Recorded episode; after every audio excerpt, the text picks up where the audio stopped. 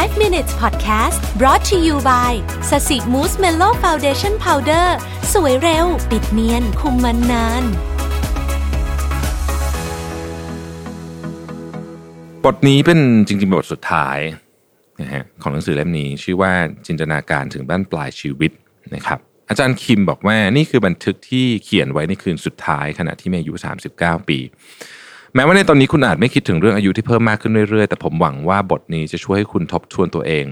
ว่าอายุ 40 ปีจะเป็นอย่างไรนะครับ วันที่เขียนเนี่ยคือ 31 ธันวาคม 2002 นะฮะ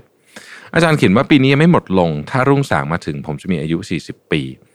ความจริงวันนี้กับพรุ่งนี้ต่างกันแค่หนึ่งวัน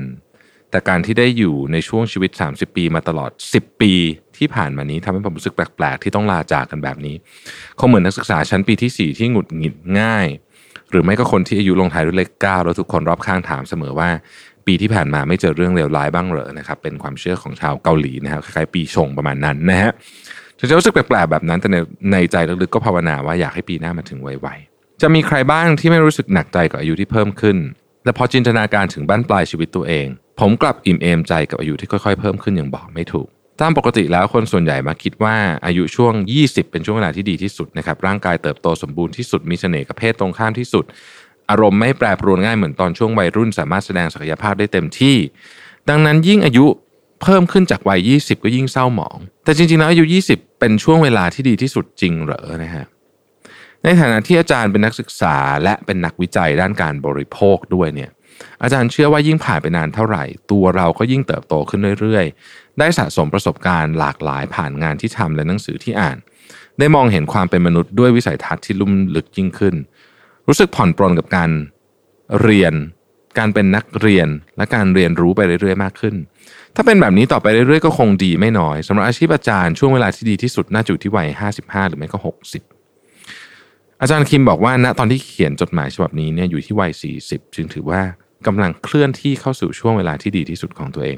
อาจารย์บอกว่าหลังจากเรียนจบชีวิตของพวกคุณจะร้อนรุ่มไปถึง 10 ปีเต็มต้องสอบไปประกาศนียบัตรต่างๆ ต้องหางานให้ได้ อาจจะสายไปสักหน่อยแต่เมื่ออายุขึ้นเลข 3 ก็ควรมีตำแหน่งหน้าที่การงานที่ได้รับการยอมรับจากคนในสังคมอยู่ประมาณหนึ่งอาจารย์บอกว่าชีวิตคนเรา ไม่ได้มีเส้นตายหรือเส้นกำหนดอะไร เพราะว่าจริง ๆ แล้วเนี่ยไม่ว่าจะอยู่ในวัยไหนก็ต้องเติบโตและเรียนรู้ไม่มีวันหยุด ไม่ว่าคุณจะอยู่ในวัย 40 หรือวัย 19 มันก็เป็นแค่ตัวเลขเท่านั้นเอง สิ่งนี้ที่อาจารย์เขียนเนี่ยนะครับสอดคล้องกับงานวิจัยชิ้นหนึ่งที่ผมเคยอ่านใน Harvard Business Review นะฮะเขาบอกว่าคนเราเนี่ยจะมีความสุขมากๆเลยเนี่ยในช่วงวัย 20นะฮะแล้วก็ จะค่อยๆ ลดลงช่วงความสุขต่ำที่สุดของชีวิตมนุษย์ส่วนใหญ่เนี่ยจะอยู่ที่ช่วง 40ถึง50 โดยเฉพาะช่วง 40ถึง45 นะครับเเหตุผลก็ว่าจะเป็นช่วงที่ว่าคนเรารู้สึกว่า เออเรา คือเราตั้งความหวังไว้กับชีวิตเยอะเสร็จแล้วมันอาจจะไม่ได้พอมันไม่ได้ปุ๊บมันก็มันก็วัยนี้มันจะเริ่มรู้แล้วว่าเอ้ยมันมันไม่ได้จริง ๆ นะครับ แต่พอผ่านวัยนี้ไปปุ๊บเราจะเริ่มยอมรับความจริงมากขึ้น เริ่มเข้าใจมุมมองของชีวิตมากขึ้น แล้วชีวิตเชื่อไหมครับว่ากราฟความสุขเนี่ย เราจะกลับไปเท่าอายุ 20 อีกครั้งหนึ่งตอนที่เราอายุประมาณ 70 6 70 ประมาณนั้นนะครับ แต่ผมคิดว่านั้นก็ต้องมีข้อแม้นิดนึงนะว่าต้องรักษาสุขภาพให้แข็งแรงด้วย ดังนั้นจริงๆเรื่องสำคัญของชีวิตที่น่าจะสำคัญไม่แพ้การทำงานนะครับ ก็คือสุขภาพและความสัมพันธ์กับคนรอบข้าง ต้องรักษาเรื่องนี้ไว้ให้ดี เพราะจริงๆชีวิตเราก็มีแค่นี้แหละ ขอบคุณที่ติดตาม 5 minutes นะครับ สวัสดีครับ 5 minutes podcast presented by แป้งพับสสิมูสเมโล่